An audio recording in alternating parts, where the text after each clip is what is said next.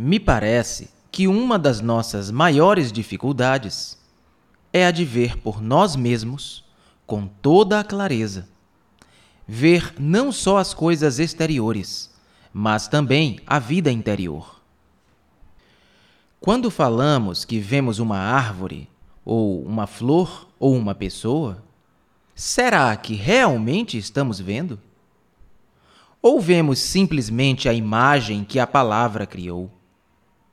Isto é, quando olham uma árvore ou uma nuvem, numa tarde luminosa, vocês realmente a veem não só com seus olhos e intelectualmente, porém totalmente?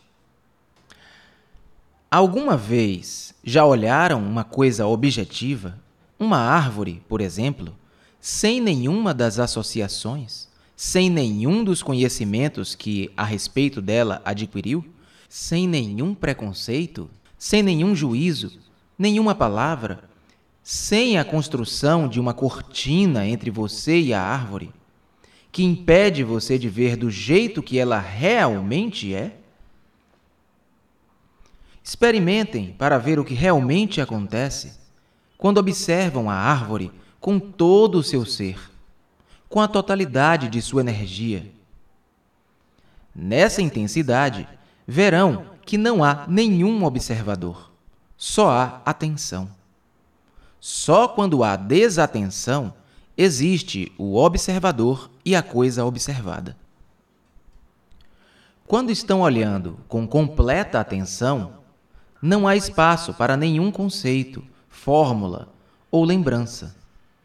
É importante compreender isso, porque vamos examinar um assunto que requer uma investigação minuciosa.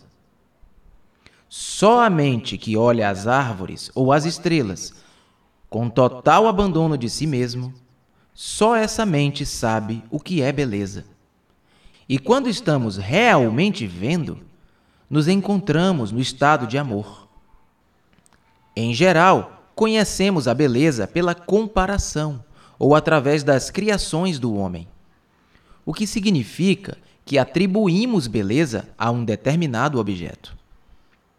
Por exemplo, vejo aquilo que considero um belo edifício e aprecio essa beleza por causa de meu conhecimento sobre arquitetura e pela comparação com outros edifícios que já vi anteriormente mas agora pergunto a mim mesmo: existe beleza sem objeto?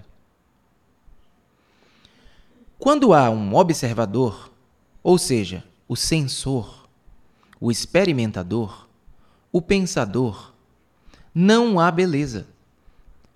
Porque nesse caso, a beleza passou a ser algo exterior, algo que o observador olha e julga. Mas quando não há observador, e isso requer muita meditação, investigação, nesse caso, há beleza sem objeto. Quando o observador não está traduzindo em pensamento o que está vendo, nesse silêncio há uma qualidade diferente de beleza. É só quando vemos sem nenhum preconceito, nenhuma imagem, que somos capazes de estar em contato direto com alguma coisa na vida. Jiddu Krishnamurti Liberte-se do passado.